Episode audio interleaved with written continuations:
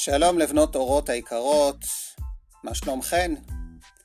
הרבה זמן לא ראינו אתכן בבית הספר, ואנחנו התגעגענו. בטח אתם גם התגעגעתן לחברות, בעיקר, אולי טיפה אתן מתחילות כבר להתגעגע לבית הספר בכלל וללימודים, בטח לא יותר מדי. חשבתי שכיוון שבכל שבוע אנחנו לומדים ביחד פרשת שבוע, אני מתכוון לכיתות ד' 2, ה' וו', ועכשיו אנחנו uh, מצרפים בשמחה גם את ד' אחת, נלמד גם השבוע פרשת שבוע ביחד. אז אני אשלח לכם שיעור יחסית לא ארוך, עם דף מקורות, שתוכלו ללמוד, לעיין בו, וגם להגיד דברים ממנו על שולחן שבת, וכך נוכל לשמור גם על המסורת הזאת. אז קדימה, מתחילים.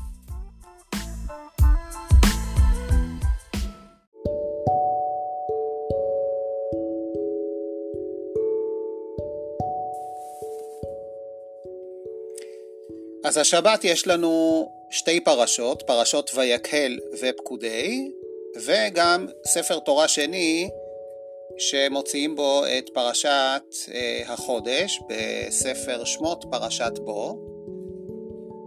ופרשות ויקל פקודי הם למעשה חזרה מסוימת על פרשות תרומת תצווה. תרומת תצווה יש לנו את הציווי על ביצוע המשכן, על ביצוע כלי המשכן, בגדי הכהן הגדול, ובפרשות ויקל פקודי בעיקר יש לנו את הביצוע.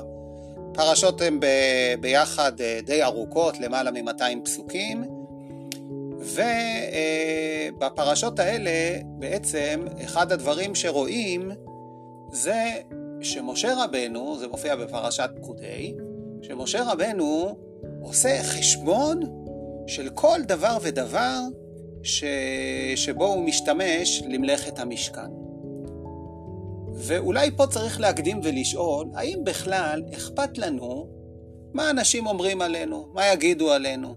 אומרים עלינו שאנחנו ככה, אומרים עלינו שאנחנו אחרת, או שאנחנו צריכים להיות שלמים עם עצמנו, ומה שאנחנו אה, חושבים על עצמנו זה הדבר החשוב ביותר. איך זה קשור לפרשה? מיד נראה.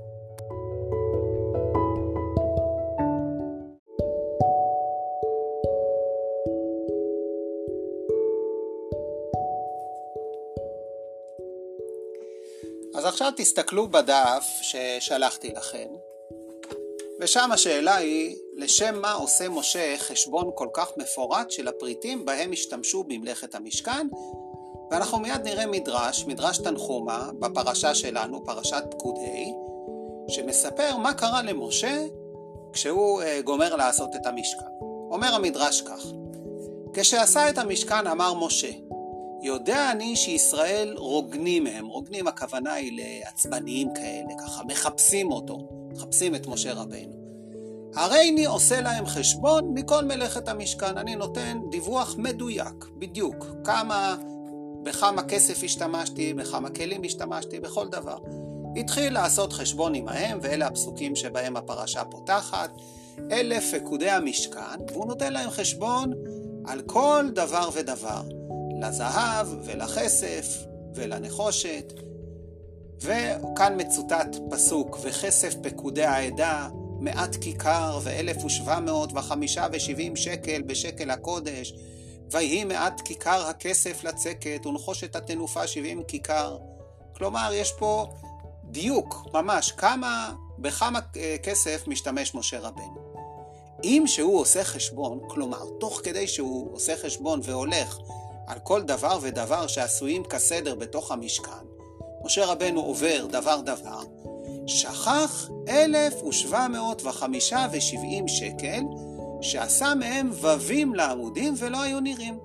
כלומר, משה רבנו מנסה לעשות חשבון, ואז פתאום הוא רואה שיש לו חוסר. 1,775, 1,775 שקלים כסף, הוא לא מוצא. עכשיו, אנחנו כבר יודעים שהוא עשה מהם ווים לעמודים. כלומר, זה, ווים לעמודים זה משהו שאם אה, נשווה את זה, אז בימינו נניח שיש בניין שבונים, נגיד שבונים ויש אה, ברזלים, ויש אה, בלוקים, ויש טיח, ויש מלא מלא מלא דברים, וווים לעמודים זה המסמרים. כלומר זה כסף קטן, זה לא איזה משהו מאוד משמעותי. ופתאום משה רבנו לא מוצא את זה, אבל זה לא נורא, זה כסף קטן. לא, לא. התחיל, עומד, תמה ואומר. משה רבנו ממש לא מבין מה קורה. ומה הוא אומר לעצמו? עכשיו ימצאו ידיהם של ישראל עליי לומר שאני נטלתי אותם. אוי ואבוי, אומר משה רבנו. מה יקרה? בני ישראל יגידו, הנה, משה רבנו הכניס לכיס שלו. כלומר, הוא אסף הרבה מאוד כסף למשכן, אבל הוא לא השתמש בכל הכסף באמת למלאכת המשכן, אלא 1,775 שקלים הוא הכניס לכיס הפרטי שלו. ומשה רבנו כמובן, ברור שהוא לא עשה את זה, אבל הוא גם לא רצה שיגידו עליו את זה. לכן הוא חוזר, אנחנו ממשיכים במדרש תנחומה, והוא חוזר לבוא על כל מלאכה ומלאכה. כלומר, הוא ממש עוד פעם עושה חזרה ובודק איפה הטעות שלו. מיד האיר הקדוש ברוך הוא את עיניו, ותלה עיניו וראה שהיו עשויים ווים לעמודים. פתאום הוא אומר, אה, הבנתי, מצאתי מה חסר. עבבים לעמודים, זה החוסר של ה-1,775 שקלים. התחיל להשיב להם בקול רם, ואת ה-1,705 עשה ווים לעמודים. באותה שעה נתפייסו ישראל, כלומר הם הבינו שמשה רבנו בסדר. עד כאן בעצם החלק הראשון של המדרש, שמתאר אה, את הבעיה שהייתה למשה רבנו במציאת ה, אה, החישובים המדויקים של הכספים שהגיעו למשכן.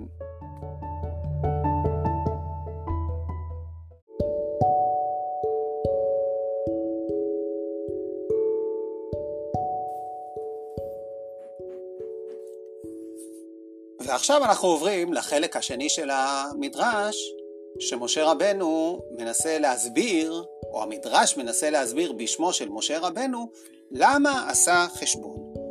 ולמה עשה חשבון, שואל המדרש.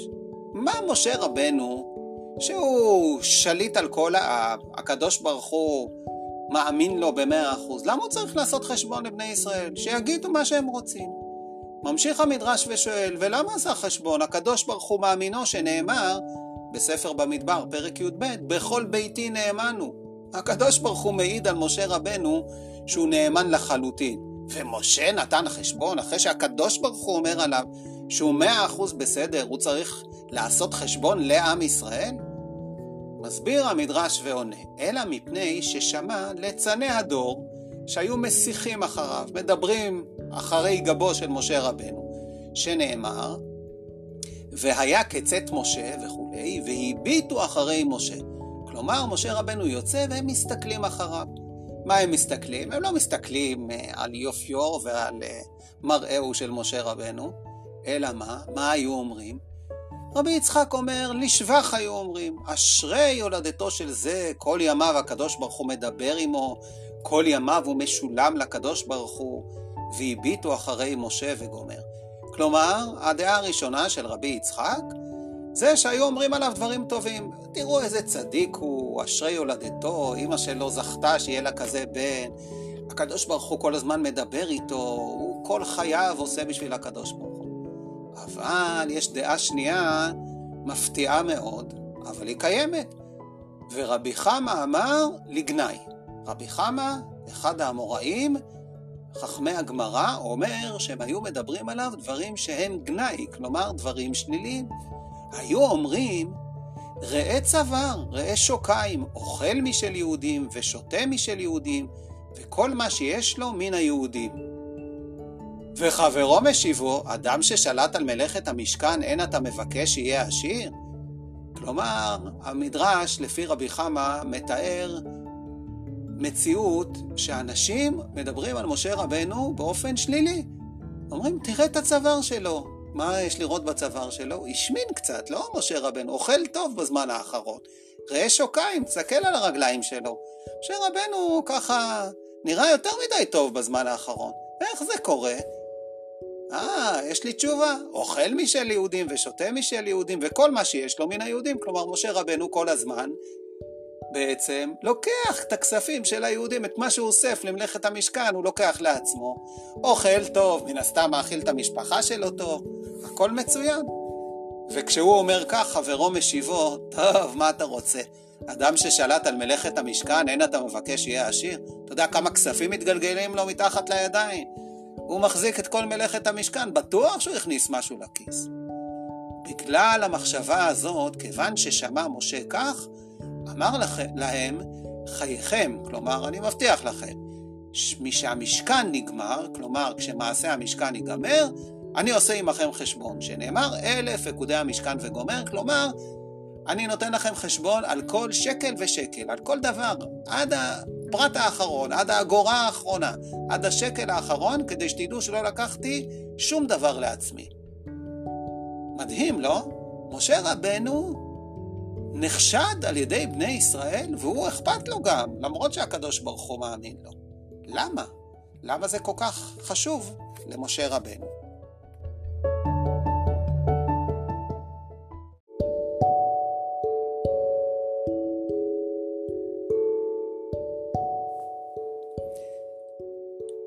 אז באמת למה זה כל כך חשוב למשה רבנו?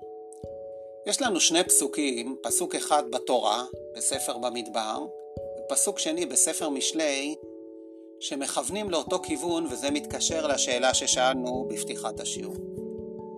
הפסוק בספר משלי אומר, אנחנו אולי מכירים את זה ככה בשינוי מסוים מברכת המזון, אז אומר הפסוק, ומצא חן ושכל טוב בעיני אלוהים ואדם.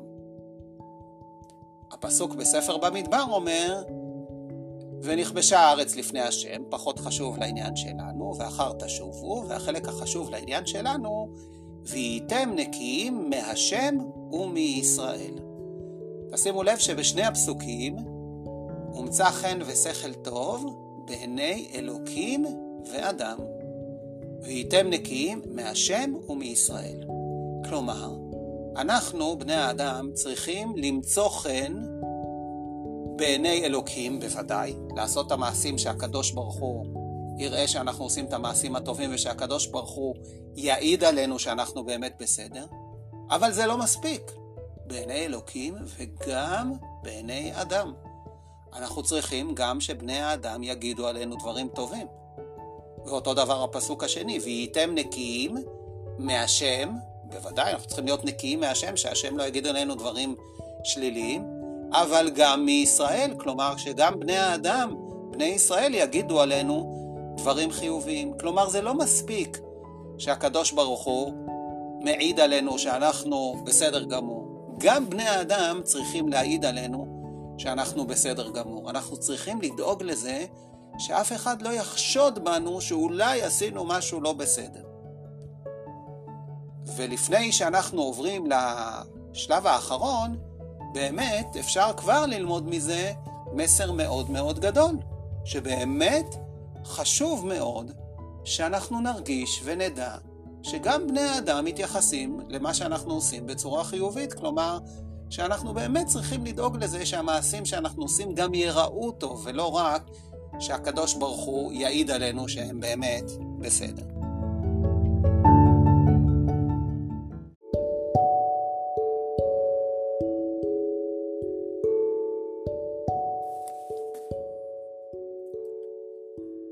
בחלק האחרון של הדף אנחנו נראה גמרא, תלמוד בבלי, במסכת יומא, ששם מובאת ברייתא, זה נפתח בתנור הבנן, ברייתא היא משנה חיצונית, שמספרת על שתי אה, משפחות שמאוד הקפידו בעניין הזה שעכשיו למדנו, שתי משפחות שהיו קשורות לבית המקדש, לדברים שהיו עושים במקדש.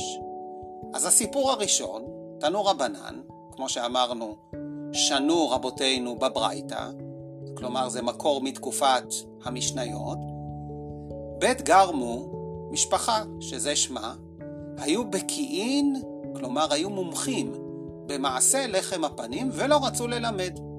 כלומר, הם היו משפחה שידעו איך עושים את לחם הפנים שנעשה במקדש, והם לא רצו ללמד אחרים. זה נשמע לא טוב. מה יש? שאחרים גם ילמדו. אמרו להם חכמים, מה ראיתם שלא ללמד? למה אתם לא מלמדים אחרים? שיהיו הרבה אנשים שידעו לעשות את לחם הפנים. אבל אמרו להם תשובה באמת מעניינת. אמרו להם, יודעים היו של בית אבא שבית זה, כלומר בית המקדש, עתיד להיחרב. שמא ילמוד אדם שאינו מעוגן, וילך ויעבוד עבודה זרה בכך. כלומר, היה להם סיבה מאוד מאוד טובה. הם אמרו, אנחנו לא רוצים שאנשים אחרי חורבן בית המקדש ייקחו את אה, הלמידה שלהם, איך עושים לחם הפנים, ויעשו בזה עבודה זרה. לכן אנחנו לא מלמדים אף אחד. מהמשפחה שלנו בטוח שזה לא יקרה. ועכשיו הברייתא ממשיכה ומספרת על דבר שהיו מזכירים אותם לשבח. על דבר זה מזכירים אותם לשבח. את אותן, את מי? את בית גרמו, את המשפחה הזאת שהייתה בקיאה, שהייתה מומחית במעשה לחם הפנים. ומה הדבר שהיו מזכירים אותם לשבח? מעולם לא נמצאת פת נקייה ביד בניהם, שלא יאמרו ממעשה לחם הפנים זה ניזונים. לקיים מה שנאמר, והייתם נקיים מהשם ומישראל. כלומר, המשפחה הזאת של בית גרמו כל כך כל כך הקפידה, שאף אחד לא יחשוב עליהם אפילו דברים רעים. ומה זה הדברים הרעים? הם יגידו, למשל, תראו, הם מומחים בלעשות את לחם הפנים. תראה, הילד שלהם, כשהוא הולך לבית הספר, תראה, יש לו איזה כריך עם לחם, מה זה? נראה טוב, פת נקייה. אולי זה מלחם הפנים? יכול להיות שהם פשוט לוקחים מלחם הפנים ונותנים לו כריך לבית הספר. הסנדוויץ' שלו בבית הספר הוא מלחם הפנים. לכן הם היו נותנים לילדים שלהם לחם, מה שנקרא סוג ב', כדי שאף אחד לא יוכל לחשוב שבאמת הלחם הזה הוא ממעשה לחם הפנים. למה? כי כתוב בספר במדבר, והייתם נקיים מהשם, אבל גם מישראל. צריך להקפיד שגם בני האדם לא יחשבו דברים רעים.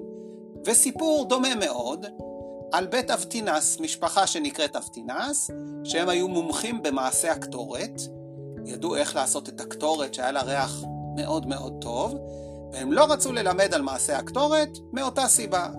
אמרו להם חכמים מה ראיתם שלא ללמד? אמרו יודעים היו של בית אבא שבית זה עתיד להיחרב, אמרו שמא ילמוד אדם שאינו מעוגן וילך ויעבוד עבודה זרה בכך, בדיוק כמו שראינו לגבי בית גרמו. ועל דבר זה מזכירים אותם לשבח, דומה מאוד למה שקרה עם בית גרמו. מעולם לא יצאת, לא יצאה, כלה מבוסמת מבתיהם, וכשנוסעים אישה ממקום אחר, מתנים עמה שלא תתבשם, שלא יאמרו ממעשה הקטורת מתבשמים, לקיים מה שנאמר, והייתם נקיים מהשם ומישראל. כלומר, כיוון שהם היו מומחים במעשה הקטורת, וכמו שאמרנו, הקטורת היה לה ריח מצוין, אז הם הקפידו שכלה שיוצאת לחתונה, לא תצא עם ריח טוב, לא תצא מבוסמת. למה? כי אם היא תצא מבוסמת, מה יגידו? אה, אתה יודע ממה היא מתבשמת? ממעשה הקטורת, זה לא של המשפחה באופן פרטי, זה בטח שייך לבית המקדש. ולא רק זה, גם כשהיו נוסעים אישה ממקום אחר, כלומר ממשפחה אחרת, הם היו מודיעים להם מראש. חשוב לנו שתדעו שהכלה מהמשפחה שלכם שמתחתנת עם בן מהמשפחה שלנו, של בית אבטינס, אסור לה לצאת עם בשמים לחתונה. היא לא יכולה להתבשם. למה? כדי שלא יגידו שהמחותנים שלהם נתנו להם ממעשה הקטורת. לקיים מה שנאמר, והייתם נקיים מהשם ומישראל. חייבים להקפיד שנהיה נקיים גם מהשם וגם מישראל. אז מה למדנו? למדנו שאנחנו אה, חייבים להקפיד גם שהקדוש ברוך הוא יהיה מרוצה מאיתנו, כמו שנאמר על משה בכל ביתי נאמנו, אבל גם שבני האדם יהיו מרוצים מאיתנו. ולכן משה רבנו עשה חשבון אפילו על הדברים הקטנים האלה, על הבבים לעמודים, שאף אחד לא יוכל חס ושלום לפתוח את הפה ולהגיד שמשה רבנו לא היה ישר, וגם אותו דבר ראינו בבית גרמו ובית אבטינס. שיהיה לכולנו שבת שלום, בריאות טובה והרבה שמחה. כל טוב.